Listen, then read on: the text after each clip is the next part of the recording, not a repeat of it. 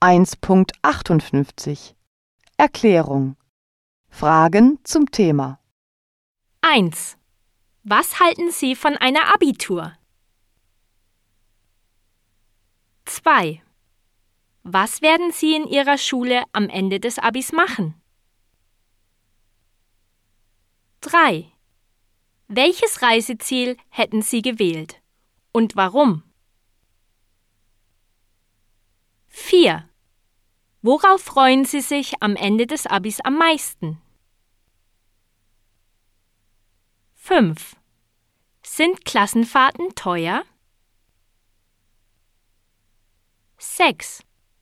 Machen Sie oft eine Klassenfahrt? 7. Machen Sie eine Abitur? Wenn nicht, was werden Sie nach dem Abi machen, um zu feiern?